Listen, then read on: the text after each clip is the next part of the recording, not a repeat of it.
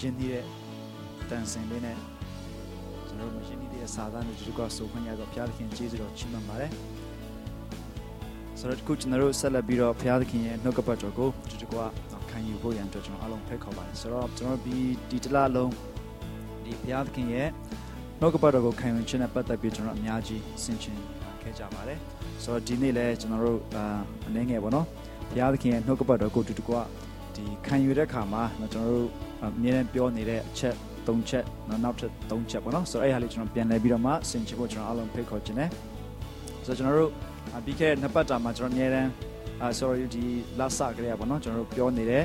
ຢာလေးကတော့ကျွန်တော်ယုံကြည်သူတယောက်ဖြစ်လာပြီးယုံကြည်သူတယောက်ဖြစ်လာပြီးတကယ်ဘုရားသခင်ကိုယုံကြည်သူခရိယန်တယောက်အနေနဲ့ကျွန်တော်အသက်ရှင်တဲ့ခါမှာကျွန်တော်နေ့စဉ်အသက်တာမှာဘုရားသခင်ရဲ့နှုတ်ကပတ်တော်ကိုစာငတ်ဖို့လိုတယ် ကျွန်တော်ခံယူရရှိတဲ့နှုတ်ကပတ်တော်ကိုယုံကြည်ဖို့လိုတယ်အဲ့ဒီကျွန်တော်တို့ကိုဘုရားသခင်ပေးတဲ့နှုတ်ကပတ်တော်အတိုင်းအသက်တာမှာနာခံမိလာရှာဖို့လိုအပ်တယ်ဆိုတော့ကျွန်တော်တို့ဆင်ခြင်ခဲ့ပြီးပြီအဲ့လိုပဲကျွန်တော်တို့ခံယူတဲ့နှုတ်ကပတ်တော်တွေကိုကျွန်တော်တို့တကယ်ဘုရားသခင်ရဲ့နှုတ်ကပတ်တော်စစ်မှန်ကြောင်းဘုရားသခင်ရဲ့တမန်တရားစစ်မှန်ကြောင်းကျွန်တော်တို့ကိုတုံ့တင်ပေးတဲ့ဘုရားသခင်ဝိညာဉ်တော်ရှိတယ်နောက်ပြီးကျွန်တော်တို့ကိုဘုရားသခင်ပြင်ဆင်ပေးတဲ့နော်ဒီတုံတင်ပေးတဲ့သူတွေရှိတယ်။နောက်ပြီးတော့ဘုရားသခင်ကျွန်တော်တို့ကိုထားပေးထားတဲ့အသင်းတော်ဆိုတာရှိတယ်။နော်ကျမ်းစာကဘာပြောလဲဆိုတော့ယုံကြည်ခြင်းသို့ ရောက်သောသူတွေကိုလည်းသခင်ဘုရားသည်နေ့စဉ်နဲ့မပြတ်သင်ဝင်စေတော်မူ၏လို့ကျွန်တော်ကျမ်းစာကပြောတယ်ဆိုတော့ဒီຢာလေးကိုပဲကျွန်တော်ဆက်လက်ပြီးတော့ဒီတကွဆင်ခြင်ဖို့ကျွန်တော်အားလုံးဖိတ်ခေါ်ချင်တယ်ဆိုတော့ဒီနေ့နော်ဒီစာငတ်ခြင်းနဲ့ပတ်သက်ပြီးတော့ယုံကြည်ခြင်းနဲ့ပတ်သက်ပြီးတော့နာခံခြင်းနဲ့ပတ်သက်ရင်တော့ဒီနေ့ကျွန်တော်ရဲ့နှုတ်ကပတ်တော်ဆင်ခြင်အောင်မေးတဲ့အရာလေးနဲ့ပတ်သက်ပြီးတော့ဒီတကွကျွန်တော်ဆင်ခြင်ဖိတ်ခေါ်ချင်တာကတော့ကျွန်တော်အားလုံးသိတဲ့အားလုံးရင်းနှီးတဲ့ကျွန်တော်အမြဲတမ်းလည်းပြောတဲ့ဒီဘေရီမြို့သားတွေအကြောင်းဖြစ်ပါတယ် ဆိုတော့ဘေရီမြို့သားတွေကိုကျွန်တော်တို့ဒီတမန်တော်ဝတ္ထုထဲမှာကျွန်တော်တို့တွေ့ရတယ်တမန်တော်ဝတ္ထုအခန်းကြီး16မှာရှင်ပေါလုနဲ့ဒီဒီတိမောသေတို့တိလာတို့အာသူတို့ဒီရောက်သွားတဲ့အခါမှာဘုရားသခင်နှုတ်ကပတ်တော်ကိုသူတို့ဝေငှတဲ့အခါမှာကျမ်းစာကကျွန်တော်တို့ကိုဒီကနေ့ဘယ်လိုမှတ်တမ်းတင်ပေးထားသလဲဆိုတော့ကျွန်တော်တို့အဲ့ဒါလေးကိုအားရပါတချို့ဒီတို့ကဖတ်ရအောင်ဘေရီမြို့သားတို့သည် အလွန်ကြီးညိုသောစေတနာစိတ်နှင့်နှုတ်ကပတ်တရားကိုခံယူ၍ မှန်သည်မမှန်သည်ကိုသိခြင်းငှာကျမ်းစာကို နေ့တိုင်းအစဉ်စိတ်စိတ်ကြည့်ရှုကြ၏တဲ့ဆိုတော့ကျွန်တော်ကျွန်တော်တို့ဘေရီမြို့သားနဲ့ပတ်သက်ပြီးကျွန်တော်အားလုံးလည်းရင်းနှီးကြပါတယ်။နောက်ကျွန်တော်ဟိုဘယ်လိုပြောကြလဲဆိုတော့ဘေရီမြို့သားတွေဟာဒီတက်တာလိုက်တက်တာလုံးနေမြို့သားတွေထဲတာပြီးမြတ်သောကြောင့်နော်သူတို့ကိုနောက်ပိုင်းမှာရှင်ပေါလုဘာမှစာရေးစရာမလိုဘဲနဲ့အာသူတို့ဟာတကယ်နှုတ်ကပတ်တော်ကိုခံယူတဲ့သူတွေဖြစ်တယ် လိုချင်တဲ့သူတွေဖြစ်တဲ့စာငတ်တဲ့သူတွေဖြစ်တယ်ဆိုတဲ့အကြောင်းကိုကျွန်တော်တို့အများကြီးကြားကြတယ်ဆိုတော့ဒီသူ့ရဲ့ context လည်းဘယ်လိုလဲဆိုရင်အဲ့ဒီမတိုင်ခင်မှာရှင်ပေါလုနဲ့သူ့ရဲ့အဖွဲ့သားတွေကဒီတတ်တာလို့နေမြို့မှာရှိတဲ့ယူဒလူမျိုးတွေနော်တတ်တာလို့နေဆိုတော့တချို့ကျွန်တော်ဗာပြောချင်လဲဆိုရင်ဒါကျွန်တော်လည်းဒီຢာလေးကိုဆင်ခြင်ပြီးတဲ့ခါမှာဟိုမြင်တော့မြင်မိသွားတဲ့သတိထားမိသွားတဲ့အရာလေးပါအဲဆိုကျွန်တော်အဲ့တတ်တာလို့နေမြို့သားတွေနဲ့ဘေဒီမြို့သားတွေနဲ့ခွဲတဲ့ခါမှာဒီရှင်ပေါလုကတတ်တာလို့နေကိုစာရေးတာနော်ဒါတတ်တတ်ဖြစ်တယ်နော် အဲ့တော့ကျွန်တော်တို့တွဲပြီးတော့အဲ့လိုဒီဒီဘာမှမဟုတ်ပဲမဲ့လေအဲ့လိုမျိုးတိတ်ပြီးတော့ကျွန်တော်တို့စဉ်းစားပြစရာမလိုဘူးလို့ကျွန်တော်တစ်ချက်ပြောချင်တာပါเนาะကြားဖြတ်ဘာကြောင့်လဲဆိုလို့ရှိရင်အာရှင်ပေါလုတို့ကိုဒီသူတို့ကတတ်တာလည်းမြို့မှာရှိတဲ့ယူဒယုံကြည်သူတွေဖြစ်တယ်ယူဒလူမျိုးတွေထံမှာသူတို့တခရစ်တော်ဟာဖျားဖြစ်ကြောင်းသူတို့ဟောရတဲ့အခါမှာလုံးဝသူတို့ကိုလက်မခံကြတဲ့အခါမှာသူတို့ဘေရီမြို့ကိုရောက်လာတယ်ဒါပေမဲ့ဘေရီမြို့ကိုရောက်လာတဲ့အခါကျတော့ဘေရီမြို့မှာရှိတဲ့ယူဒလူမျိုးတွေကကြတော့ ပို့ပြီးတော့ထုမြက်ပြီးတော့တမန်တရားကိုတကယ်သူတို့စေတနာစိတ်နဲ့အလွန်ကြီးညိုသောစေတနာစိတ်နဲ့နှုတ်ကပတ်တရားကိုခံယူပြီးတော့မှန်တယ်မှန်တယ်ကိုသိချင်းကစိစိကျမ်းစာနဲ့ပြန်ပြီးတော့မှရှင်ကြည့်ကြတယ်ဆိုတော့ကျွန်တော်တို့တွေ့ရတယ်ဆိုတော့အာတနည်းအားဖြင့်ပြောရမယ်ဆိုလို့ရှိရင်ဒီတတလူနေမြို့မှာရှင်ပေါလုရောက်ခဲ့တော့ကသူပြောခဲ့တဲ့ဟောပြောခဲ့တဲ့ဒီနော်တရားစကားကိုနားထောင်ခဲ့တဲ့သူတွေက ယူဒလူမျိုးတွေဖြစ်တယ်နော်တခြားတပါးမျိုးသားတွေမဟုတ်ဘူးဒါပေမဲ့ရှင်ပေါလုကဒီတတလူနေမြို့ကိုစာလှမ်းရေးတဲ့ခါမှာတော့အထူးသဖြင့်အဲတတလူနေမြို့၌ရှိသောအသင်းတော်ဆိုတော့အဲ့မှာရှိတဲ့ယုံကြည်သူတွေကိုရေးလိုက်တဲ့ဟာဖြစ်တယ်နော်ဒါလေးကိုကျွန်တော်တစ်ချက်လေးပြောပြချင်တာပါ။ဘာကြောင့်လဲဆိုလို့ရှိရင်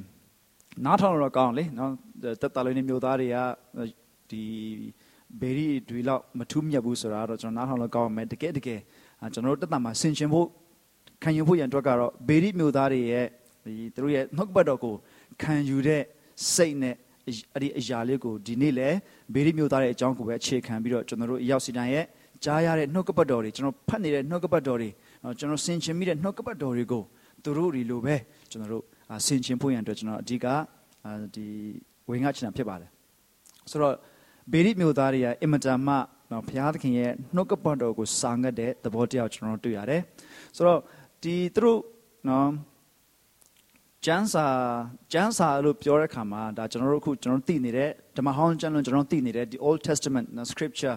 ဒီယူဒဟေဘဲကျမ်းစာကိုသူတို့ပြောရှင်းဖြစ်တယ်ဆိုတော့အဲ့ဒီကျမ်းစာကိုနော်ဒီရှင်ပေါလုတို့ကသူတို့ဟောတဲ့အခါမှာသူတို့အထက်ကဘာဟောတယ်လဲဆိုရင်သခင်ယေရှုဟာခရစ်တော်ဖြစ်တဲ့အကြောင်းသခင်ယေရှုဟာကယ်တင်ရှင်ဖြစ်တဲ့အကြောင်းသခင်ယေရှုဟာမေရှိယဖြစ်တဲ့အကြောင်းကိုသူတို့အထက်ကဟောပြောတဲ့အခါမှာ ကျမ်းစာနဲ့ရှင်ပြီးတော့မှခံယူရဲဆိုကြတဲ့ကောကသူတို့ဟာဒီတမဟောင်းကျမ်းကိုတေးသေးချာချာနောကြည့်နေအောင်တေးသေးချာချာသူတို့လေ့လာပြီးဆင်ခြင်ပြီးတော့ခံယူတဲ့သဘောတရားတွေရှိတယ်ဆိုတော့ကျွန်တော်တို့တွေ့ရတယ်ဆိုတော့ကျွန်တော်တို့ဘေဒီမြို့သားတွေလို့ကျွန်တော်တို့ဒီဆင်ခြင်ဖို့ခံယူဖို့ဆိုတဲ့အခါမှာတကယ်တော့ကျွန်တော်အလွန်ကြီးညိုသောစေတနာစိတ်ဆိုတဲ့ဟာမျိုးနောက်တမန်ကျမ်းစာကိုဆင်ခြင်နဲ့လေ့လာရဲဆိုတာမျိုးအဲ့ဒါတွေကိုကျွန်တော်တို့ စဉ်းစားပြီးတော့မှကျွန်တော်ရဲ့အသက်တာမှာလည်းအဲ့ဒီလိုကျမ်းစာနဲ့စစ်စစ်ပြန်ကြည့်ပြီးတော့မှကျွန်တော်ကြားရတဲ့ဒေသနာတွေကြားရတဲ့ဟောပြောချက်တွေကြားရတဲ့ဝင်ငှချက်တွေတကယ်ဘုရားသခင်စီကလာတာဟုတ်ရလားဆိုတာကိုဆင်ခြင်တက်တဲ့စစ်စစ်တက်တဲ့နော်ဒီစစ်ဆေးတက်တဲ့သူအဲ့ဒီလိုမျိုးအဖြစ်တို့အဲ့လိုအမျိုးအဖြစ်နဲ့နော်ခံရင်ဖို့ရန်အတွက်ကျွန်တော်ဆင်ခြင်မိပါတယ်ဆိုတော့ဒီဘေးမြို့သားတွေကအဲ့ဒီလိုနော်ဘုရားသခင်ရဲ့စကားကိုစာငတ်တဲ့သူတွေဖြစ်တယ်ဆိုကျွန်တော်တွေ့ရတယ်ဆိုတော့သူတို့ရဲ့ နောက်ပြီးတော့အဲ့နောက်ကျမှဒီဟာလည်းကျွန်တော်ချက်လက်ဖတ်ရအောင်ယူဒလူများတို့သည်ယူဒလူများတို့သည်ယုံကြည်ခြင်းသို့ရောက်ကြ၏အသေးထင်ရှားသော ဟေလတမိန်မာတို့နှင့်ယောက်ျားများတို့သည်လည်းယုံကြည်ကြ၏ဆိုတော့ဒီတက်တော်လုံးမြို့မှာရှိခဲ့တဲ့ယူဒယုံကြည်သူတွေကတော့သူတို့တွေကတော့ဒီရှင်ပေါလုတို့ကမဟုတ်တဲ့အကြောင်းကိုသူတို့အာနာပိုင်နေအာနာပိုင်တွေတီစီသွားပြီးတော့မဟေးဒီလူတွေဟာဒီမဟုတ်တဲ့တရားကိုဖျက်နေကြတယ်ပေါ့သူဟာဒီ အာဒီအေဂရစ်မင်းနော်စီဇာအေဂရစ်မင်းအပြင်တခြားဘုရင်တစ်ပါးခရစ်တော်ဆိုတဲ့ဘုရင်တစ်ပါးလည်းပေါ်ပြီးသူတို့ပြောကြတယ်ဆိုပြီးသွားတိုင်ကြတယ်သွားတိုင်ကြတဲ့ခါမှာအာနာပိုင်နေလဲစိတ်ရှုပ်ပြီးတော့သူတို့ကိုအာမခံတဲ့ခါတဲ့သူတို့ယူပြီးတော့ပြန်လွှတ်လိုက်တယ်အဲ့ဒါနဲ့ချက်ချင်းပေါ်လိုတို့ကဘေရီမြို့ကိုရောက်လာခြင်းဖြစ်တယ်ဘေရီမြို့ကိုရောက်လာတဲ့ခါမှာဘေရီမြို့မှာရှိတဲ့ယူဒလူတွေကကြတော့သူတို့တွေဟာ ဒါပြီးထုမြက်ပြီးတော့အလွန်ကြီးညိုသောစေတနာစေနှုတ်ကတော်ခံယူတဲ့အခါမှာယုံကြည်ခြင်းတို့ရောက်တဲ့သူတွေအများကြီးရှိတယ်ဆိုကျွန်တော်တို့တွေ့ရတယ်ဒီမှာတော့ယုံကြည်ခြင်းတို့ရောက်ကြတယ်ဆိုတော့တကယ်တော့ဘုရားသခင်ရဲ့တမန်တရားကိုတို့တကယ်ကြားနာပြီးတဲ့အခါမှာတို့အထက်မှာဘုရားသခင်ထည့်ပေးထားပြီးသားကျမ်းစာထဲမှာဖော်ပြထားပြီးသားအရာတွေနဲ့တို့ပြန်ပြီးတော့မှဘုရားသခင်ရဲ့ဝိညာဉ်တော်ကအလွတ်လွတ်တဲ့ခါမှာတို့တွေဟာယုံကြည်ခြင်းတို့ရောက်ကြတယ်ဆိုကျွန်တော်တို့တွေ့ရတယ်တို့အပြင်ယူဒလူမျိုးတွေအပြင်ဒီ အာဟေလတာဆိုတော့ Greek လူမျိုးနော် Greek အမျိုးသမီးတွေ Greek အမျိုးသားတွေလည်းယုံကြည်ခြင်းတို့ရောက်ကြတယ်ဆိုကျွန်တော်တို့တွေ့ရတယ်။ဒါကတကယ်ဘုရားသခင်ရဲ့လှုပ်ဆောင်တဲ့လှုပ်ဆောင်ချက်ဖြစ်တယ်။ဘာကြောင့်ဆိုရင်ယူဒီ Greek လူမျိုးတွေရဲ့အဓိကအခြေခံ world view ကဘာလဲဆိုလို့ရှိရင်သူတို့တွေကပညာကိုရှာခြင်းဖြစ်တယ်။နော် philosophy ဆိုတာကကျွန်တော်တို့အားလုံးသိတယ်နော် phileo ဆိုတဲ့ ဒီချစ်တဲ့အရာနှစ်သက်ခြင်းเนาะ Sophia ဆိုတဲ့ပညာပညာကိုနှစ်သက်တဲ့သမားတွေเนาะ philosophy ဆိုဒီနေ့ကျွန်တော်တို့ရဲ့အသက်တာထဲမှာတော့ဒီနေ့ဒီကြောင်မှာကျွန်တော်အနောက်တိုင်းတော်တော်များများဆိုလို့ရှိရင်ဒီ Greek ရဲ့အတွေးခေါ်ကဒီနေ့ထိတောင်မှလွှမ်းမိုးကြတဲ့အခြေအနေဆိုတော့ကျွန်တော်တွေ့ရတယ်။ရှင်ပေါလုလည်းကောရိန္သုမြို့ကိုစာရေးတဲ့အခါမှာဒီ Greek လူမျိုးတွေကပညာကိုရှာကြတယ်။နော်ဒါပေမဲ့ဟေဘရဲလူမျိုးတွေကကြတော့ နမိတ်လက္ခဏာကိုရှာတယ်ဒါပေမဲ့ငါတို့ကတော့လက်ဝါးကတဲ့မှာအသေးခံတဲ့ယေရှုခရစ်တော်ရဲ့တရားကိုပဲရှာတယ်လို့ပြောတယ်ဆိုတော့အဲ့ဒီလိုမျိုးတွေအခြေအနေရှိတဲ့ခါမှာဒီနေ့အာဒီယူဒဘေရိမြို့မှာရှိတဲ့ယူဒလူကြီးသူတွေကတမန်ကျမ်းစာနဲ့ရှင်ပြီးသူတို့ကြားရတဲ့နှုတ်ကပတ်တော်ကိုဆင်ခြင်ပြီးတော့ပိုင်းခြားတဲ့ခါမှာသူတို့တွေမကဘူးသူတို့ဘေးမှာရှိတဲ့ဒီ Greek လူမျိုးတွေ Greek မျိုးသားတွေလည်းသူတို့ယုံကြည်ခြင်းတို့ရောက်ကြတယ်ဆိုကျွန်တော်တို့တွေ့ရတယ်ဆိုတော့ဒီတမန်ကျမ်းစာကိုစာငတ်တဲ့ အသက်တာကနေပြီးတော့မှကျွန်တော်ကြားရတဲ့နှုတ်ကပတ်တော်ကိုကျမ်းစာနဲ့ပြန်ရှင်းပြီးတော့ပြန်ဆင်ခြင်ပြီးတော့ပြန်ခံယူတဲ့ခါမှာဘုရားသခင်ကသူကျွန်တော်တို့ကိုယုံကြည်ခြင်းတို့ရောက်စေတယ်ဘုရားသခင်လှုပ်ဆောင်ပေးတဲ့အရာဖြစ်တယ်ဆိုကျွန်တော်တွေ့ရပါတယ်ဆိုတော့ဒီနာခံခြင်းနဲ့ပတ်သက်လို့ရှင်လဲကျွန်တော်နောက်ပိုင်းမှာဘေရိမြို့သားနဲ့ပတ်သက်ပြီးဘာတွေ့ရလဲဆိုတော့ဒီတမန်တော်ဝတ္ထုအခန်း20လောက်ရောက်လာတဲ့ခါမှာနော်ပေါလုနဲ့အတူတူအာရှိပိဘက်ကိုလိုက်တဲ့သူတွေထဲမှာဘေရိမြို့သားတယောက်လည်းပါတယ်ဆိုတော့ဒါလေးကတော့ကျွန်တော်ဟိုပါပေါ့ ဒီယုံကြည်ခြင်းတက်တက်တင်မဟုတ်ဘဲနဲ့တခုတခါတကယ်နော်ဘုရားသခင်ရဲ့တာသနာလုပ်ငန်းဘုရားသခင်ရဲ့အေဝံဂေလိတရားကိုလိုက်လံဟောပြောဝေငှနေတဲ့ဒီရှင်ပေါလုတို့တိမောသေတို့တခြားအဖွဲ့တွေလည်းရှိတယ်အဲ့ဒီထဲမှာဘေရိမျိုးသားတယောက်လည်းပါတယ်ဆိုကျွန်တော်တို့တွေ့ရတယ်ဆိုတော့ဒီသူ့ရဲ့အသက်တာမနာခံတဲ့တက်တာပေါ့နော်ဆိုတော့သူတို့နှုတ်ဘတ်တော်ကိုကြားတယ်ခံယူတယ်ကျမ်းစာနဲ့ရှင်ကြည့်တယ်မှန်တယ်ဝမ်းမြောက်ဝမ်းသာခံယူတယ်ပြီးတဲ့ခါမှာအဲ့ဒီတန်တာသမလုပ်ငန်းအတွက်သူတို့ရဲ့အသက်တာမှာဘယ်လိုဆက်ပြီးတော့ ပါဝင်မလဲဆိုတဲ့အရာလေးတွေလည်းကျွန်တော်တက်တည်တစ်ခုအနေနဲ့ဒီဘေဒီမျိုးသားဖြစ်တဲ့ပုရုရဲ့သားတောပတယုဆိုတဲ့လူတစ်ယောက်ရဲ့အကြောင်းလည်းကျွန်တော်တို့အဲ့ဒီမှာတမန်တော်ထုအခန်းကြီး20မှာကျွန်တော်တို့တွေ့ရတယ်ဆိုတော့ကျွန်တော်ဒါလေးကိုအာဒီကျွန်တော်တို့ဒီကြည့်တဲ့အခါမှာဘေဒီမျိုးသားတွေအကြောင်းကိုเนาะကျွန်တော်ဒီနေ့တက်တောင်ပြန်ပြီးဆင်ချင်းမိတယ်ဆိုတော့ဘေဒီမျိုးသားနဲ့ပတ်သက်ပြီးကျမ်းစာကအဲ့ဒီတမန်ဆုကနေမှာဘယ်လိုပြောလဲဆိုတော့ဘေဒီမျိုးသားတွေဟာတဲ့ပထမချက်သူတို့ဟာ noble noble ဆိုတော့ Eugenes Greek လို့ Eugene လို့ခေါ်တယ်နောက်ပြီးတော့ eagerness တကယ်စိတ်စေနာရှိတယ်စိတ်အားထက်သန်တယ်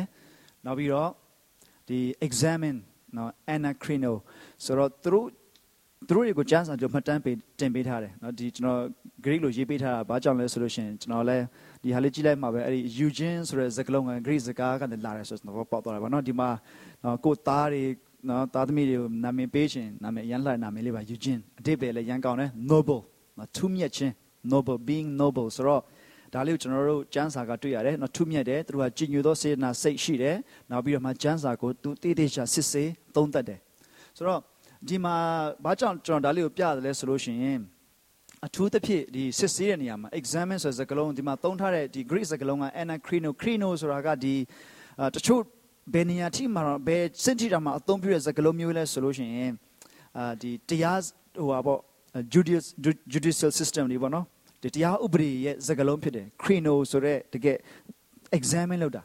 examine လုပ်တယ်ဆိုတာကရိုးရိုးကြည့်အောင်မဟုတ်ဘူးရိုးရိုးဖတ်အောင်မဟုတ်ဘူးဒီစတေးချရလားနော်သူတို့တရားတယောက်လူတယောက်ကတရားဆွဲခံရပြီဆိုလို့ရှိရင်ဒီတယောက်အပြစ်ရှိလားမရှိလားဆိုတာကိုသက်သေခံအထောက်အထားတွေကိုသူတို့တေးချစစ်ဆေးရတယ်အဲ့လိုစစ်ဆေးတဲ့ဟာမျိုး crino examine လို့လို့ခေါ်တယ် ဒါကြောင့်မလို့တော့ဒီဘေးရိမြို့သားတွေကတမန်ကျမ်းစာကိုသူတို့ဖတ်ရုံနဲ့ဖတ်တာမဟုတ်ဘူး examine လုပ်တယ် examine လုပ်ရဆိုတဲ့ဘောကဒီတမန်တော်တွေပြောတဲ့ဟာဟုတ်ပါမလားသူတို့ short ပြောနေတာလားဒါမှမဟုတ်တကယ်ပဲဘုရားသခင်ရဲ့ကျမ်းစာထဲမှာသူတို့ကိုဖော်ပြထားပြီးသားလားဆိုတော့ဒီတမန်ဟောင်းကျမ်းစာကိုသူတေးသေးချာချာပြန်ပြီး examine လုပ်ပြီးတော့မှတကယ်ဟုတ်မှန်ကြောင်းစစ်မှန်ကြောင်းကိုသူတို့သိနားလဲသွားသိနားလဲခြင်းကိုရောက်ကြခြင်းဖြစ်တယ်ဆိုကျွန်တော်တို့တွေ့ရတယ်ဒါကြောင့်မလို့ဒီနေ့ကျွန်တော်တို့ရဲ့တက်တာမှာလဲဒီ တမန်ကျမ်းစာနဲ့ပတ်သက်ရင်နှုတ်ကပတ်တော်ခံယူခြင်းနဲ့ပတ်သက်ရင်တရားစကားခံယူခြင်းနဲ့ပတ်သက်ရင်ကျွန်တော်စိတ်လုံးထဲမှာဒီစာငတ်တဲ့နှလုံးသားတွေဆိုတာဘုရားသခင်ကျွန်တော်တို့ပြီးခဲ့တဲ့ပတ်ဒီမှာကျွန်တော်အများကြီးကျွန်တော်ဆင်ခြင်ခဲ့ပြီးပြီဒါဘုရားသခင်လှုပ်ပေးတဲ့အရာဖြစ်တယ်ဘုရားသခင်စာငတ်စေတဲ့အရာဖြစ်တယ်နောက်ပြီးတော့အလွန်ကြည်ညိုသောစေတနာစိတ်နဲ့ eagerness with great eagerness နော်တကယ်ကိုစိတ်နှလုံးကြီးမားပြီးတကယ်စိတ်နှလုံးဟိုရှိပြီးတော့တကယ်လိုချင်တဲ့စိတ်နဲ့တကယ်ကိုကြည်ညိုတဲ့စိတ်နဲ့စေတနာစိတ်နဲ့ခံယူတဲ့ အသက်တာမျိုးကျွန်တော်ပြန်လဲဆင်ခြင်မှုရှိတယ်အထူးသဖြင့်အရေးကြီးဆုံးကတော့ဘုရားသခင်ရဲ့အဲကျွန်တော်ကြားတဲ့အရာတွေကိုတမန်ကျမ်းစာနဲ့တေချာပြန်လဲပြီးမှစစ်ဆေးသုံးသပ်ပြီးတော့တကယ်နော်အသက်တာမှာတကယ်မှန်ကန်စွာကျွန်တော်ခံယူတတ်ဖို့မှန်ကန်စွာဆင်ခြင်နိုင်ဖို့ရန်အတွက်တကယ်အရေးကြီးတယ်ဆိုကျွန်တော်တွေ့ရတယ်ဆိုတော့ကျွန်တော်ဘေးရိမျိုးသားတွေရဲ့အခြေနော်အဲ့ဒီလိုမျိုးသူတို့ခံယူခဲ့တဲ့ပုံစံမျိုးလေးပေါ့ဒါကိုကျွန်တော်ပြန်လဲပြီးတော့ကျွန်တော်တက်တာထဲမှာလဲဘုရားသခင်ကကျွန်တော်တို့ကိုဒီသူ့ရဲ့နှုတ်ကပတ်တော်ကို ခံယူတတ်ဖို့စာငတ်တတ်ဖို့ထူးမြတ်တဲ့သူတွေအဖြစ်နဲ့တော့ကျွန်တော်တို့ကိုပြင်ဆင်ထားပေးပြီးဖြစ်တယ်ဆိုကျွန်တော်ပြန်လည်သတိရဖို့ဖြစ်တယ်ပြန်လည်သတိရဖို့ဖြစ်တယ်ဒီကျွန်တော်တို့တမန်ကျမ်းစာကိုကျွန်တော်ဖတ်ချင်တဲ့အခါမှာတော့လကောင်တရားဟောချင်နားထောင်ချင်တဲ့အခါမှာတော့လကောင်ကျွန်တော်တို့ရှိနေတဲ့အခြေအနေတွေကျွန်တော်တို့ရောက်နေတဲ့အခြေအနေဘလို့အခြေအနေမှာရောက်နေပါစေကျွန်တော်တို့သတိထားဖို့သတိရဖို့ကဘာလဲဆိုရင်ဘုရားသခင်ရဲ့နှုတ်ကပတ်တော်ကိုခံယူတတ်ဖို့ဘုရားသခင်ရဲ့နှုတ်ကပတ်တော်နဲ့အသစ်ပြုတ်ပြင်ခြင်းခံထားရသူဖြစ်တယ် ကျွန်တော်အဲ့လိုစာငတ်တက်လဲအောင်အဲ့လိုမျိုးဓမ္မကျမ်းစာကိုကြည့်ချင်အောင်ဖတ်ချင်အောင်နားထောင်ချင်အောင်အထဲကနေပဲဘုရားသခင်ရဲ့လှုပ်ဆောင်ပေးနေတယ်ဆိုတော့အရာလို့ကျွန်တော်သတိရဖို့ဖြစ်တယ်။ဘာကြောင့်လဲဆိုလို့ရှိရင်ဒါလို့အထူးပြုပြီးဘာကြောင့်ပြောရတယ်လဲဆိုရင်ကျွန်တော်တို့ကျွန်တော်တို့ဘုရားသခင်ရဲ့စကားကိုငါနားထောင်ရမယ်ဘုရားသခင်စကားကိုငါဖတ်ရမယ်ဘုရားသခင်ငါဆုတောင်းမယ်ဆိုတော့ကျွန်တော်ကိုလို့ရမယ်ဆိုတဲ့စိတ်နဲ့ကျွန်တော်တို့သွားပြီးရက်တည်လိုက်တဲ့ခါမှာအဲ့ဒါကကျွန်တော်မတိမတာလေးနဲ့ကျွန်တော်တို့ပြည့်ညက်သဘောရောက်သွားတယ်။နော် ဒီနေ့ကျွန်တော်တို့တချို့ဆရာဆင်ကျွန်တော်ဘယ်လောက်ထိအောင်ပြောလဲဆိုရင်ကျွန်တော်ဆင်ချင်ပြီးတော့တကယ်ခွန်အားရမယ့်အရာလေးပါအဲဆရာသူကဘာပြောလဲဆိုတော့လူတွေကိုတဲ့အပြစ်လှုပ်စေခြင်းရင်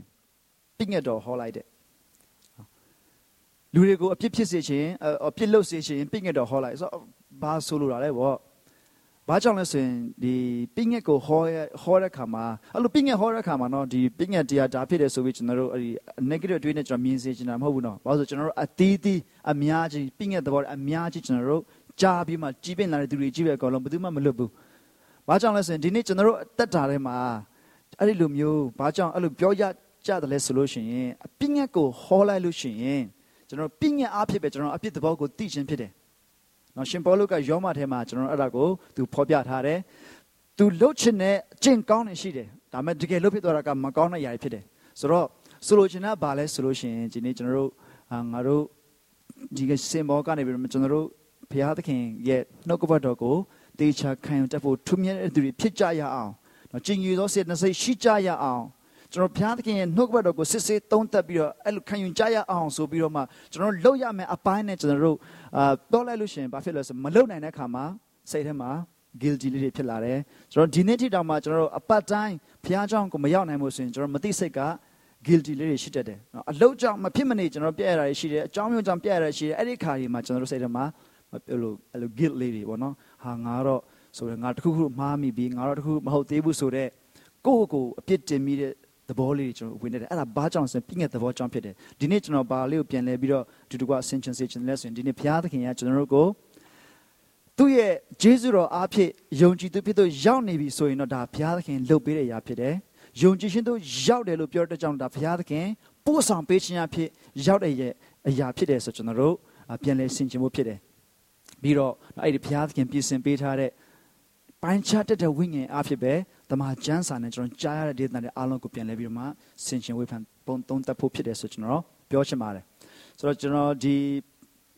ဒီနော်နှုတ်ကပတော်ခံယူချက်မှာထူးမြတ်ခြင်းပြီးတော့ကြုံကြည်သောစေတစိတ်ပြီးတော့မှစစ်စစ်သုံးသက်တတ်တဲ့ဒီဘေရိမျိုးသားတွေရဲ့အလေးကျင့်လေးကိုလည်းကျွန်တော်တို့အသက်တာထဲမှာနော်ဘုရားသခင်ကကျွန်တော်တို့ကိုဒီလိုမျိုးဖြစ်စေခြင်းနဲ့ဒီလိုမျိုးယက်တည်စေခြင်းနဲ့ဆိုတော့နော်ကျွန်တော်တို့ဒီဆင်ခြင်ခြင်းနဲ့သတိရပြီးတော့မှကျွန်တော်တို့ဆင်ခြင်ကြဖို့ကျွန်တော်အားလုံးဖိတ်ခေါ်ခြင်းနဲ့ ကျွန်တော်ဒီပုံလေးကိုကျွန်တော်အမြဲတမ်းပြဖြစ်တယ်နော်ပြီးခဲ့နှစ်ပတ်စလုံးကျွန်တော်ပြဖြစ်ပါတယ်ကျွန်တော်မျက်စိထဲမှာကျွန်တော်ဆွဲစေခြင်းနဲ့နောက်ပြီးတော့တကယ်လဲကိုယ့်ရဲ့အသက်တာထဲမှာလည်းပြန်လဲပြီးကျွန်တော်ဆင်ခြင်စေခြင်းနဲ့ဒီနေ့ကျွန်တော်တို့ရဲ့အသက်တာထဲမှာများသောအားဖြင့်ကျွန်တော်တို့ဒီ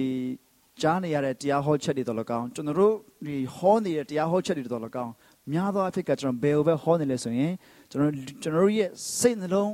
စိတ်ခံစားမှုကိုပဲအကြီးကဥတည်ပြီးဟောနေတာများပါတယ်။ ဘာကြောင့်လဲဆိုရင်အရေးကြီးတယ်အရေးမကြီးမဟုတ်တကယ်အရေးကြီးပါတယ်ကျွန်တော်တို့ရဲ့ emotion ကအရင်အရေးကြီးတယ်ဒီအကုန်လုံးကခံစားချက်နဲ့အသက်ရှင်နေသူတွေကြီးပဲနော်ဘသူဘာပြောပြောအကုန်လုံးကကိုယ်ခံစားချက်နဲ့ကိုယ်အသက်ရှင်နေကြသူတွေကြီးပဲဒါပေမဲ့အရေးကြီးတာပိုပြီးအရေးကြီးတာဘာလဲဆိုရင်တော့ကျွန်တော်တို့ရဲ့အသက်တာကိုတိဆောက်ရင်တော့ကျွန်တော်တို့ခံစားချက်တစ်ခုတည်းနဲ့တော့ကျွန်တော်တိဆောက်လို့မရဘူးနော်ခံစားချက်ကအမျိုးမျိုးရှိနိုင်တယ်အမျိုးမျိုးဖြစ်နိုင်တယ်တချို့ဟာတွေကိုကျွန်တော်တို့အရန်အားရဝမ်းသာနဲ့ကျွန်တော်တို့ခံယူတတ်နိုင်တယ် နော်ခံယူချင်နိုင်တယ်ဥပမာအနေနဲ့ကျွန်တော်ပြောမယ်ဆိုလို့ရှိရင်တော့ကျွန်တော် emotion ဆိုတဲ့အခါမှာနော်ဘုရားသခင်ကကျွန်တော်တို့အကောင်းတာပဲအမြဲတမ်းလှုပ်တယ်ဆိုပြီးတော့ဒီကောင်းတာဖြစ်တိုင်းအာဘုရားသခင်ဆိုတာကတကယ်ခံစားချက်ပဲတကယ်လည်းဟုတ်တယ်လေတကယ်လည်းဟုတ်ပါတယ်ဒါပေမဲ့ကျွန်တော်မဟုတ်တာမဟုတ်တာဆိုတော့မကောင်းတဲ့အရာတွေကြုံလာရင်ရောကျွန်တော်မကြမ်းမာခဲ့ရင်ရောအဲ့ဒီခါမှာကျွန်တော်ဘသူကိုသွားပြီးပုံဘသူကိုသွားပြီးကျွန်တော်ပြစ်တင်လဲဆိုတော့ကျွန်တော်ဥစာတန်နော်ကိုစာတန်မောင်စာတန်ကိုသွားပြီးတော့အပြစ်မြင်တယ်ငါတို့စာတန်ကတော့တခုတလော ကျွန်တော်တို့မိသားစုကိုတိုက်ခတ်နေပြီကျမတို့မိသားစုကိုတိုက်ခတ်နေပြီဆိုပြီးကျွန်တော်တို့စာတန်ကိုကျွန်တော်သွားပြီးတော့အပြစ်မြင်တယ်ဒါပေမဲ့ဒီနေ့နော်စာရန်ကကိုယ့်ကိုလှုပ်လိုက်ဘုရားသခင်ကကိုယ့်ကိုကောင်းတာလှုပ်ပေးလိုက်ဆိုတဲ့အသက်တာမျိုးကတော့ဒါတော့မဟုတ်သေးဘူးအဲကြောင့်ကျွန်တော် emotion ဆိုတော့ကျွန်တော်အဲ့ဒါလေးကိုပြောချင်တာဖြစ်တယ်နော်ကျွန်တော် emotion တစ်ခုလောက်နဲ့ပဲသွားရဲဆိုလို့ရှိရင်တော့ကျွန်တော်ရဲ့ခံစားချက်ကအဲ့လိုဖြစ်နေတယ်စာရန်ကတစ်ခုတလောငါ့ကိုတိုက်ခိုက်တယ် ဒါပေမဲ့ဘုရားသခင်ကိုယ်ကယ်နှုတ်ပြီးတော့မှငါ့ကိုပြန်ကောင်းစေတယ်ဘုရားသခင်ကောင်းမြတ်တယ်ဆိုပြီးတော့ဘုရားသခင်ကောင်းမြတ်ခြင်းကျွန်တော်တို့ပြန်လည်ပြီးတော့မှခံစားကြတယ်မှန်ပါတယ်ဘုရားသခင်တကယ်ကောင်းပါတယ်ဒါပေမဲ့ကျွန်တော်တို့ပြန်လည်ပြီးသတိရဖို့ကဘာလဲဆိုရင်တကယ်ယုံကြည်သူတယောက်နဲ့အသက်ရှင်တဲ့အခါမှာတကယ်ယုံကြည်သူခရိယန်တကယ်အသက်တာအသက်မှာခရစ်တော်၌ရှင်းလင်းအသက်ပြုပြင်သောတတဝါဖြစ်တယ်ဆိုတော့အဲ့ဒီအသက်တော်အသက်တာလူသစ်မှာအသက်ရှင်ပြီဆိုရင်ကျွန်တော်တတမှာကျွန်တော်လိုချင်တာဖြစ်ချင်တာတွေကောင်းတာတွေဖြစ်နေတဲ့အချိန်မှာလဲအဲ့ဒါလဲဘုရားသခင်ပဲ ကျွန်တော်မကြမ်းမာတဲ့အချိန်မှာလဲကျွန်တော်အားနေတဲ့အချိန်မှာလဲကျွန်တော်ဖြစ်ချင်တယ်လို့မဖြစ်ရတဲ့အချိန်မှာလဲအဲ့ဒါလဲဘုရားသခင်လှုပ်တာပဲဖြစ်တယ်ဆိုကျွန်တော်သဘောပေါက်ဖြစ်တယ်ဒါပေမဲ့အဲ့ဒါကြတော့ကျွန်တော် emotion တစ်ခုတည်းနဲ့ကျွန်တော်တို့မခံယူနိုင်ဘူးမခံစားတတ်ဘူးကျွန်တော်အဲ့ဒါလေးကိုပြောချင်တာပါနောက်တစ်ခု emotion တက်ပို့ပြီးတော့မှလေးနေတာဘာလဲဆိုရင် opinion ဖြစ်တယ် opinion ကတော့ကျွန်တော်ရဲ့ဒီ team user ချက်ဖြစ်တယ်ကျွန်တော်ရဲ့အတွေးခေါ်တွေဖြစ်တယ်ဒါတွေလည်း ဒီကတော့တော့ကျွန်တော်တို့အကုန်လုံးမှာ user ချက်ဆိုတာအကုန်လုံးရှိကြတယ်ကျွန်တော် team chat ဆိုတာအကုန်လုံးရှိကြတယ်နော်ကိစ္စတစ်ခုပေါ်လာရင် issue တစ်ခုပေါ်လာရင်အားလုံးမှာ opinion ရှိကြတယ်ကိုယ့်ရဲ့ opinion ကိုလွတ်လပ်စွာဒါအကုန်လုံးကပြောကြတယ်ဒါမဲ့အဲ့ဒီ opinion နဲ့လည်းကျွန်တော်တို့အသက်တာကိုတိဆောက်လို့မရသေးဘူးတိဆောက်အရေးကြီးတယ်အရေးကြီးတယ်မလို့လိုအပ်တယ်တကယ်ကျွန်တော် intellectually ကျွန်တော်တို့ပြောနိုင်ရမယ်ဆင်ခြင်နိုင်ရမယ်သိနိုင်ရမယ်ဒါမဲ့အဲ့ opinion ဆိုတာကအမျိုးမျိုးဖြစ်နိုင်တယ် အမျိုးဖြစ်နေသူသူမှလည်းသူ့တွေးကိုသူရှိတယ်သူမှလည်းသူ့တွေးကိုသူရှိတယ်ဒါကြောင့်မလို့ opinion နဲ့လည်းကျွန်တော်တို့ဒီအဲ့တခုလေးနဲ့ကျွန်တော်ယက်တီလို့မရဘူးအတ္တကိုတိဆောက်လို့မရဘူးအဲ့ဒါကိုကျွန်တော်အရင်အရေးကြီးတယ်နောက်တစ်ခုကတော့ doctrine doctrine ကတော့ဒါဩဝါဒဖြစ်သွားပြီသွန်သင်ခြင်းဖြစ်သွားပြီကျမ်းစာကျွန်တော်ဘယ်လိုပြောလဲဆိုရင်စင်ကြယ်သောဩဝါဒနဲ့တတ္တကိုကျွန်တော်တို့တကယ်တိဆောက်ပြီးတော့မှခရစ်တော်ရဲ့ကြည်ရင်ခြင်းပမာဏအရက်ကိုရောက်ကြသည့်တိုင်အောင်ကျွန်တော်တို့ကိုကျမ်းစာကလို့ကြည်ရင်တတ္တကိုရောက်စေခြင်းတယ်အဲ့ဒါကိုကျွန်တော်တို့ဩဝါဒဒီသွန်သင်ချက်နဲ့ တက်တာကိုကျွန်တော်တိဆောက်တတ်ဖို့လိုတယ်တမန်ကျမ်းစာပြောတဲ့စင်ကြယ်သောဩဝါဒဒီနော်ဒီခသိန်းသောဩဝါဒကိုလိုက်ပြီးတော့မှဖျို့ဖျဲလွင့်သွားတဲ့သူငယ်လိုမဖြစ်ဖို့ကျမ်းစာကကျွန်တော်ပြောတယ်အဲ့လိုသူငယ်အဖြစ်ကနေကြီးရင်တော့တက်တက်ကိုရောက်နိုင်ဖို့ဆိုရင်စင်ကြယ်သောဩဝါဒဘုရားသခင်ရဲ့နှုတ်ကပတ်တော်တမန်ကျမ်းနဲ့ကျွန်တော်တို့အစဉ်အတန်းကြည့်ထားဖို့လိုတယ်ပြီးတော့မှဒီ dogma ကတော့တကယ်တရသေးပေါ့နော်အဲ့ဒါကတော့ကျွန်တော်အဲ့ဒီ doctrine နဲ့ dogma နဲ့ကျွန်တော်တို့အလွယ်ဆုံးလေးကျွန်တော်နားလည်အောင်ဥပမာနဲ့ကျွန်တော်ပြောလို့ပြောရမယ်ဆိုလို့ရှိရင် doctrine မှာဆိုရင် အာကျွန်တော်ဒီလိုပြောလို့ရပါတယ်ဘုရားသခင်ရဲ့ဂျေဇုတော်အဖြစ်ကျွန်တော်တို့ကယ်တင်ခြင်းတို့ရောက်တယ်အာနော်ဧဝံဂေလိတရားအဖြစ်ကယ်တင်ခြင်းတို့ရောက်တယ်နော်ဒါအဲ့ဒါကယဉ်ကျေး doctrine ဖြစ်တယ်ဆိုတော့ကယ်တင်ခြင်းတို့ရောက်ခြင်းအသက်တာပြောင်းလဲခြင်းဆိုတာကဧဝံဂေလိတရားအဖြစ်ဖြစ်တယ်ဧဝံဂေလိတရားမကြားဘဲနဲ့အသက်တာပြောင်းလဲတယ်ဘုရားသခင်ယုံကြည်တယ်ဆိုတာကအဲ့ဒါကတကယ်ပြောင်းလဲတာမဟုတ်သေးဘူးနော်အဲ့ဒါလေးကိုပြောချင်တာဆိုတော့ doctrine ကအရင်ရေးကြည့်တယ်စင်ကြယ်သောဩဝါဒ dogma ကျတော့ဘာလဲဆိုရင် dogma ကျတော့ဘုရားသခင်ရဲ့ဖြစ်ခြင်းဥပမာနော်ဘုရားဘုရားခမည်းတော်ဘုရားဖြစ်တယ် သားတော်ဘုရားဖြစ်တယ်တန်ရှင်တော်ဘုရားဘုရားဖြစ်တယ်အဲ့ဒါကသုံးပါးဖြစ်မဲ့တလုံးတဝတည်းဖြစ်တယ်ဆိုတာကအဲ့ဒါကတရသေးဝါဒဖြစ်တယ်ဒါကတော့ကျွန်တော်ဒီဝေငှိုင်းနဲ့ကြားဖြစ်ပေါ့နော်ဒါကျွန်တော်ဘုသူရလည်းရအောင်ကျွန်တော်ဆင်ခြင်စရာဖြစ်အောင်ကျွန်တော်ပြောပြတာပါဆိုတော့ဒီအဲ့ဒီတရသေးဝါဒဖြစ်တဲ့နော်ဘုရားရဲ့ဖြစ်ခြင်းအားလုံးကိုနားမလည်ခင်မှာကျွန်တော်ကယ်တင်ရှင်တို့ရောက်နိုင်တယ်အာအင်္ဂလိပ်တရားကိုကြားလက်ချင်းရဖြစ်ကျွန်တော်ကယ်တင်ရှင်တို့ရောက်နိုင်တယ်ဒါပေမဲ့အသက်တာကိုဆက်လက်ပြီးတိဆောက်တဲ့ခါမှာအဲ့ဒီအရာတွေနဲ့ကျွန်တော်တို့အသက်တာကိုကျွန်တော်ဆင်ခြင်ပြီးတော့ တိဆောက်ဖို့အရန်အရေးကြီးတယ်ဆိုကျွန်တော်ပြောချင်တာပါဘာကြောင့်လဲဆိုရင်ဒီနေ့ခုနကျွန်တော်ပြောသလိုကျွန်တော်တို့ကြားရတဲ့ဒီဝေငှချက်တွေတုံတင်ချက်တွေတော်တော်များများကကျွန်တော်တို့ရဲ့ emotion ကို entertain လုပ်နေရတဲ့အများများတယ်ဆိုတော့တကယ်တော့နက်နေတဲ့ဩဝါဒနဲ့တကယ်စင်ကြယ်သောဩဝါဒကိုခံယူပြီးတော့မှအစဉ်တိုင်းကြီးထွားရင်းကျက်ပြီးတော့မှတကယ်ကြည်ခဲသောအစာတွေကိုသုံးဆောင်ပြီးတော့ကြီးထွားရင်းကျက်တဲ့အသက်တာကိုရောက်နိုင်ဖို့ရန်အတွက်နော်ဘေရိမျိုးသားတွေလို့ တကယ်အလွန်ကြည်ညိုသောစေတနာစိတ်နဲ့ဘုရားသခင်နှုတ်ပတ်တော်ကိုခံယူမယ်ပြီးလို့ရှိရင်တကယ်ဒီနော်အနာခရီနိုတကယ်စစ်စစ်သုံးသပ်မယ်တကယ်ဘုရားသခင်တမန်ကျမ်းစာကိုကျွန်တော်တို့ကိုပေးထားတယ်ဘယ်လောက်ထိသိစေချင်တယ်ကျွန်တော်အမြင်နဲ့ပြောနေတယ်ဒီမှာကမ္ဘာဘာသာစကားပေါင်းများများစွာရှိတယ်ကျွန်တော်တို့ပြောတဲ့စကားနဲ့ဘုရားသခင်ကဒီနေ့ကျွန်တော်တို့ကိုကျမ်းစာပေးထားတယ်ကျွန်တော်ကချင်လိုဖတ်လို့ရတယ်ဗမာလိုဖတ်လို့ရတယ်ကျွန်တော်တို့ကရင်လိုဖတ်လို့ရချင်းလိုဖတ်လို့ရတယ်အမျိုးမျိုးဖတ်လို့ရတယ်အဲ့ဒီလောက်ထိဘုရားသခင်ကျွန်တော်တို့ကိုပေးထားတာကိုကျွန်တော်တို့ကတကယ် ကြည်ညိုသောစေတနာစိတ်နဲ့ခံယူတတ်ဖို့လိုတယ်ဆိုတော့ကျွန်တော်ပြောချင်တယ်ဆိုတော့ဒီနော်ဘေရိမျိုးသားတွေသူတို့ခံယူသုံးသက်တဲ့ကျမ်းစာပါလဲဆိုလို့ရှိရင်ဒါဒီဓမ္မဟောင်းကျမ်းဖြစ်တယ်ဆိုတော့ဒီဓမ္မဟောင်းကျမ်းနဲ့ပတ်သက်ပြီးတော့ဒီရှင်ပေတီယိုကဘာပြောလဲဆိုလို့ရှိရင် तू က तू စာလှမ်းရေးလဲသူသူပြောပါတယ်သူတို့ဆိုလို့ရှိရင်နော်သခင်ယေရှုခရစ်နဲ့ပတ်သက်လို့ရှိရင်ဘယ်လောက်ထိတောင်မှသူတို့တွေ့ကြုံခဲ့လဲဆို तू ပြောတဲ့စကားတန်ငါတို့ကြားရတယ်ကွာ तू ပြောတဲ့စကားတန် ရှာတယ်သူနဲ့အတူတူကျင့်နေတယ်သူနဲ့အတူတူစားတယ်သူနဲ့အတူတူအိတ်တယ်သူနဲ့အတူတူနေတယ်နောက်ပြီးတော့အာတစ်ခေါက်ဆိုလို့ရှိရင်အဲ့ဒီသူတို့အဲ့မြင်သောတောင်ကိုရောက်တဲ့ချိန်မှာဘုရားသခင်ဤသူကငါနှစ်သက်မြင်တော့ငါရဲ့ချစ်သားဖြစ်တယ်သူရဲ့စကားကိုနားထောင်ကြပါဆိုရထိုးစံနဲ့အောင်ပဲကောင်းတဲ့အရာတွေကတော့သူတို့ကြားရတယ်ကြုံရတယ်ဆိုတော့သူတို့ပြောတယ်ပြီးတော့မှသူကထိုမတပါတာ၍မြဲမြံသောအနာဂတိစကားတော်သည်ငါတို့၌ရှိသည်လို့ပြောတယ်ဆိုရေးထားတဲ့ကျမ်းစာကိုပြောခြင်းဖြစ်တယ် သူတို့အတွေ့အကြုံရပြောကြစတန်းဆိုရင်ခံစားချက်ရပြောကြစတန်းဆိုလို့ရှိရင်ငါတို့ဒီလောက်ထိတွေ့ကြုံခဲ့တယ်အဲ့ဒီသခင်နဲ့အတူတူနေခဲ့တယ်အတူတူစားခဲ့တယ်အတူတူသွားလာခဲ့တယ်ဒါတာ၍မြဲမြံသောအနာဂတ်စကားငါတို့မှာရှိသေးတယ်လို့ပြောတယ်ဆိုတော့တမန်ကျမ်းစာကောကျွန်တော်တို့သိနိုင်အောင်ကျွန်တော်ဖတ်နိုင်အောင်ရေးသားခြင်းနဲ့လူရဲ့ဘာသာစကားနဲ့ရေးသားထားပေးထားတာတကယ်ဒါဘုရားသခင်ရဲ့ဂျေဇုတော်ဖြစ်တယ်ဆိုကျွန်တော်တို့တွေ့ရတယ်အဲ့ဒီကျမ်းစာမှာပါတဲ့အနာဂတ်စကားတွေဟာကိုယ်လိုလျောက်အနက်ကိုမပေါ်ဘူးနော် သူဟာနဲ့သူပေါ်လာတာမဟုတ်ဘူးတဲ့ဘုရားသခင်ရဲ့တန်ရှင်းသူတို့ဒီဝိညာဉ်တော်၏တိုက်တွန်းခြင်းကိုခံရ၍ဟောပြောကြလို့ပြောတယ်။နော်ပေတူအော်ရာစာဒုတိယဆောင်အခန်းကြီး1 19နဲ့21မှာကျွန်တော်ဖတ်တဲ့အခါမှာအဲ့ဒါလေးကိုကျွန်တော်တို့တွေ့ရတယ်။ဆိုတော့ညာတော့ဒီတမန်ကျမ်းစာကိုသူတို့ဘယ်လောက်ထိကျွန်တော်တို့ကိုပြောပြထားပေးသလဲဆိုရင်ဒီဟာတာ၍မြဲမြံသောအနာဂတ်စကားထကျွန်တော်တို့ရဲ့အတွေ့အကြုံခံစားချက်တွေကအရက်များကများနိုင်ပါတယ်သို့တော်လည်းတမန်ကျမ်းစာကို တာ၍မြဲမြံသောအနာဂတ်စကားရှိနေတယ်ဆိုတာကျွန်တော်တို့မမေ့ဖို့အရေးကြီးတယ်တော့ဒီတမန်ကျမ်းစာနဲ့ယဉ်နီးပြီးတော့ဒီတမန်ကျမ်းစာကိုအလွန်ကြီးညိုသောစေတနာစိတ်နဲ့ခံယူမယ်ပြီးတော့မှတကယ်စစ်စစ်သုံးသက်ဆင်ခြင်ပြီးတော့တကယ်ကျွန်တော်တက်တာမှာခံယူဆင်ခြင်ဖို့အရေးကြီးပါတယ်နောက်တစ်ချက်ကတော့ဒီလုကာ16 29နဲ့31လေးမှာဒီရားလေးကိုကျွန်တော်ကောက်နှုတ်ပြီးတော့မှထပ်ပြီးတော့ကျွန်တော်ဝေငှချင်တယ်ကျမ်းစာရဲ့အရေးကြီးကြောင်းကျွန်တော်အထူးသဖြင့်ဝေငှချင်တာဖြစ်တယ်ဆိုတော့ဒီဇလန်းလေးကတော့ တထေးကြီးနဲ့လာဇရုလက်ဇလန်းဖြစ်ပါတယ်သခင်ယေရှုပြောပြတဲ့ဇလန်းဖြစ်တယ်သခင်ယေရှုကနားထောင်တဲ့ပြည့်တဲ့သူပြောတယ်ဟောဆိုတော့ချမ်းသာတဲ့တထေးတယောက်ရှိတယ်သူကတော့တကားတဲ့နော်အဝတ်စားအကောင်းစားတဲ့ဝတ်ပြီးတော့မှစားတော့အကောင်းစားနေတိုင်းစားတယ်အဲနောက်တစ်ယောက်ကလာဇရုဖြစ်လာဇရုကအင်မတန်ဆင်းရဲတဲ့သူဖြစ်တယ်သူကတော့ဟိုတခေဟိုအပြင်မှာလမ်းဘေးမှာတထေးကြီးဇပွဲကနေကြာလမန်ဇနိုးစပေါက်လေးများစားရမလားဆိုရမျှော်လင့်ချက်နဲ့သူအိတ်နေတယ်ခွေးတွေကလာပြီးသူ့ရဲ့အနာလာရက်ကြတယ်လို့ပြောတယ် အချိန်တည်းတော့နှစ်ယောက်စလုံးတည်သွားတယ်နှစ်ယောက်စလုံးတည်သွားတဲ့အခါမှာလာဇရုကတော့အာဗြဟံရင်ခွင်ရောက်တယ်ဒါမဲ့တထေးကြီးကတော့သူကတော့မရဏနိုင်ငံကိုရောက်တယ်ပြင်းစွာသောဆင်းရဲဒုက္ခချင်းသူခံရတယ်အဲ့ခါမှာ तू ကလှမ်းကြည့်တဲ့အခါမှာအာဗြဟံရဲ့ရင်ခွင်မှာရှိတဲ့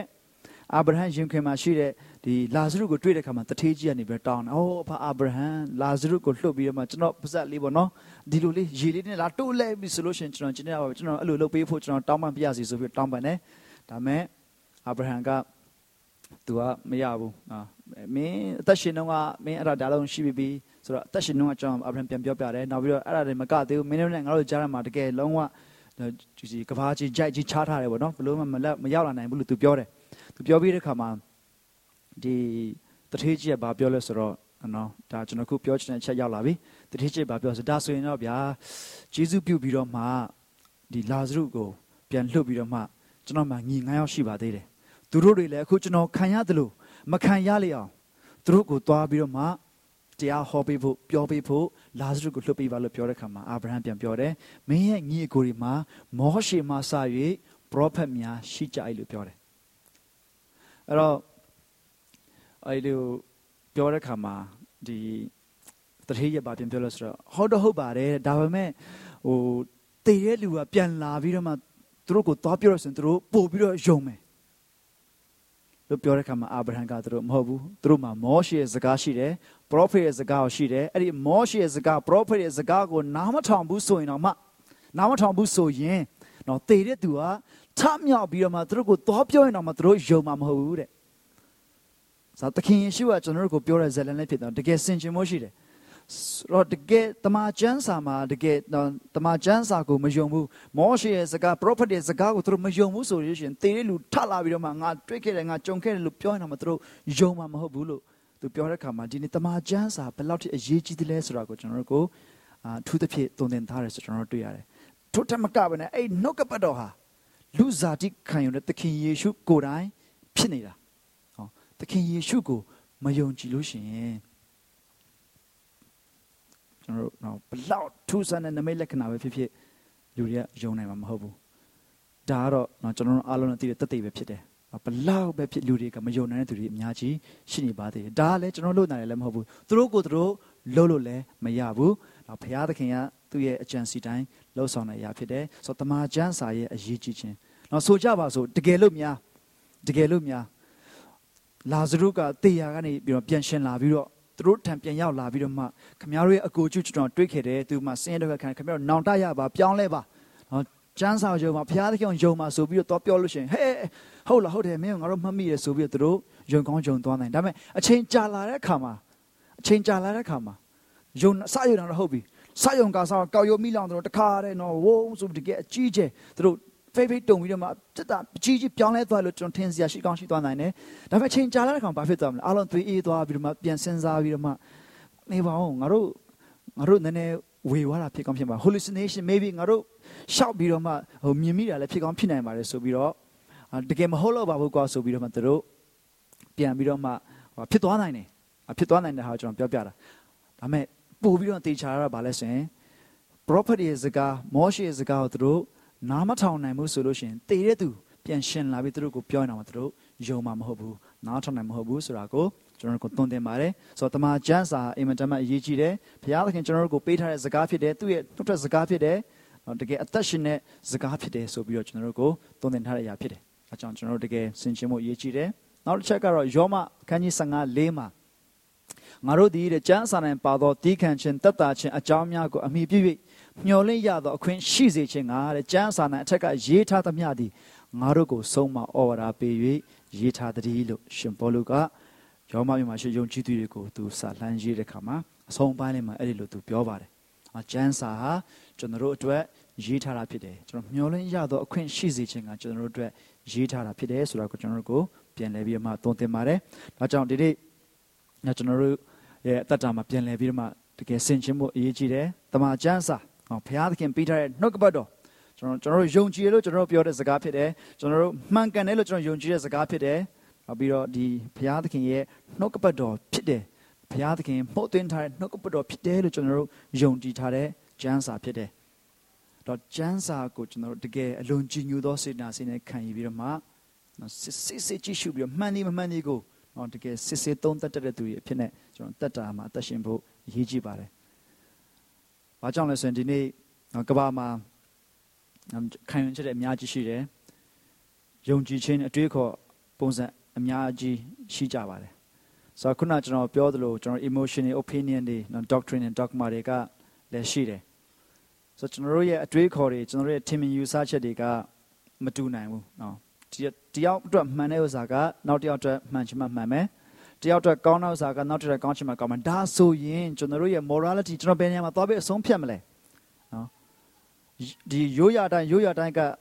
လူမျိုးစုတိုင်းလူမျိုးစုတိုင်းမှာအကောင်းဆုံးခွဲခြားတဲ့ standard ကရှိထားပြီးသားဒါပေမဲ့တစ်ခုနဲ့တစ်ခုနဲ့မတူဘူးဆိုရင်ကျွန်တော်ဘယ်မှာသွားပြီးရက်တည်မလဲ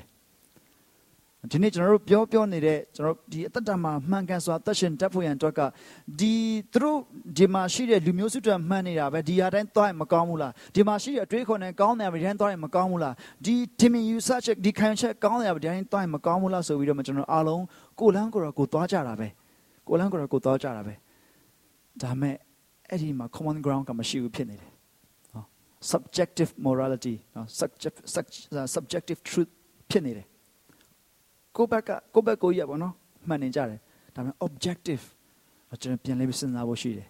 အကောင်းဆုံးခွဲခြားပန်ခွင့်ရှိတဲ့သူဘုရားသခင်တပါးတည်းဖြစ်တယ်ဒီနေ့ morality ဆိုရဲ good and evil good and bad ဒါကဘုရားသခင်ရဲ့နှုတ်ကပတ်တော် standard ရှိထားတယ်ဆိုရင်ဒီ standard နဲ့ကျွန်တော်သွားတယ်ဆိုရင်ဒါဟာကျွန်တော်တို့တတ်တာဘလို့မှဒီဟိုပါပေါ့ subjective မဟုတ်တော့ဘူးဒါဘုရားသခင်အပြင်ကလာတာဖြစ်တယ်ဘုရားသခင်ပေးတယ်ဟာဖြစ်တယ် ဘုရားသခင်ရဲ့စကားဖြစ်တယ်။ဒါကြောင့်ဒီကျမ်းစာကိုကျွန်တော်ယုံကြည်တယ်ကျွန်တော်ခံယူတယ်မှန်ကန်တယ်လို့ကျွန်တော်ယုံကြည်တယ်ဆိုရင်ဒီကျမ်းစာကျွန်တော်တို့တက်တာကိုဘာပြောတယ်လဲဆိုတော့အင်မတန်မှအရေးကြီးသွားပြီ။အရင်အရေးကြီးသွားပြီ။အဲကြောင့်ကျွန်တော်တကယ်ဆင်ခြင်စေချင်ပါတယ်။ဆိုဒီဒါကတော့ကျွန်တော်နောက်ဆုံးကျမ်းပိုက်လေးဖြစ်တဲ့ကျွန်တော်တို့ဖတ်လက်ဖတ်ပြီးပါပြီ။အဲကျွန်တော်ဒါလေးကိုတစ်ချက်လောက်ပြန်ဖတ်ရအောင်နော်။ထိုကျမ်းစာရှိသမျှသည်ဘုရားသခင်မှုတ်သွင်းတော်မူသောအားဖြစ်ဖြစ်၍ဘုရားသခင်၏လူသည်စုံလင်သောသူ ကောင်းသောအမှုအမျိုးမျိုးတို့ကို ပြုစုခြင်းလို့ငါပြင်ဆင်တော်သူ ဖြစ်မည်အကြောင်းယေရှုများကို ပြုတတ်၏ဆိုတော့အဲ့အချက်၄ချက်လေးကိုကျွန်တော်အာဒီတိုင်းပဲနှုတ်ထားလိုက်တယ်အဓိကမြင်စေချင်တာကျမ်းစာဟာဘုရားသခင်မှုတ်သွင်းတဲ့အရာဖြစ်တယ်သူရဲ့လူတွေကစုံလင်တဲ့သူတွေကောင်းတဲ့သူတွေဖြစ်ဖို့ရန်အတွက်ယေရှုကို ပြုနေတယ်လို့ပြုတတ်တယ်ဆိုတဲ့ဟာကျွန်တော်မြင်စေချင်တယ်နော်ယေရှုကိုပြုပေးနေတယ် ဘသူကပြုတ်ပေးနေလဲဆိုရင်ကျမ်းစာပြုတ်ပေးနေတယ်အဲ့ဒီကျမ်းစာကဘာလဲဆိုရင်ဘုရားသခင်မှုတ်သွင်းတော်မူသောအားဖြင့်ဖြစ်တဲ့တမန်ကျမ်းစာဖြစ်တယ်အဲ့ဒီအားဖြင့်ကျွန်တော်တို့ကိုဂျေဇုတွေပြုတ်ပေးနေတယ်ဆိုတာကျွန်တော်ပြန်ပြီးတော့မှမြင်စေချင်တယ်ဆိုတော့အဲ့နှုတ်ကပတ်တော်တမန်ကျမ်းစာဟာဒီနော်စာအဖြစ်ကနေပြီးတော့မှလူစားတိကို ခံယူတယ်လို့ကျမ်းစာကျွန်တော်ကိုသွန်သင်ပါတယ်။အဲဒီလူစားတီကိုခံယူတဲ့သူကတော့သခင်ယေရှုဖြစ်တယ်။သခင်ယေရှုကိုယ်တိုင်ကတမန်တရားဖြစ်တယ်။ငါသည်အသက်ဖြစ်တယ်လမ်းလည်းဖြစ်တယ်တမန်တရားလည်းဖြစ်တယ်။ဒါကြောင့်မလို့နော် I am the way the truth and the life နော်သခင်ယေရှုဟာကျွန်တကယ်တမန်တရားဖြစ်တယ်။သခင်ယေရှုကလမ်းဖြစ်တယ်။သခင်ယေရှုကအသက်ဖြစ်တယ်။ဒါကျွန်တော်တက်တယ်မှာပြန်ဆင်ချင်းပြီးတော့သခင်ယေရှုကကျွန်တော်ကိုဂျေဇုကိုပြုပေးနေတယ်။စုံလင်တဲ့သူဖြစ်လာဖို့ရန်အတွက်ကောင်းသောအမှုအမျိုးမျိုးမှာကျင့်လည်စေဖို့ရန်အတွက် အစဉ်သင်ဖြစ်စေဖို့ရန်အတွက်ကျမ်းစာကကျွန်တော်ကိုယေရှုပြုပေးနေတယ်။သခင်ယေရှုကကျွန်တော်ကိုယေရှုပြုပေးနေတယ်။ဘုရားသခင်ကကျွန်တော်ကိုယေရှုပြုပေးနေတယ်ဆိုတာကိုကျွန်တော်တို့တကယ်စင်ချင်သတိရပြီးတော့မှဘုရားသခင်ရဲ့နှုတ်ကပတ်တော်ကိုကျွန်တော်ခံယူတဲ့အခါမှာတကယ်ကြည်ညိုသောစေတနာစိတ်နဲ့ကျွန်တော်ခံယူပြီးတော့ကျမ်းစာမှန်လားမမှန်ဘူးလားကျမ်းစာနဲ့ကြိုက်လားမကြိုက်ဘူးလားဆိုတာကိုကျွန်တော်အမြဲတမ်းစင်ချင်သုံးသက်စစ်ဆေးပိုင်းခြားတဲ့သူဖြစ်နေသက်ရှင်ခြင်းအဖြစ်ဘုရားသခင်ရဲ့ ဒီလိုနဲ့ agency တွေမှာဆက်လက်ရှောက်နေကြရအောင်ဟုတ်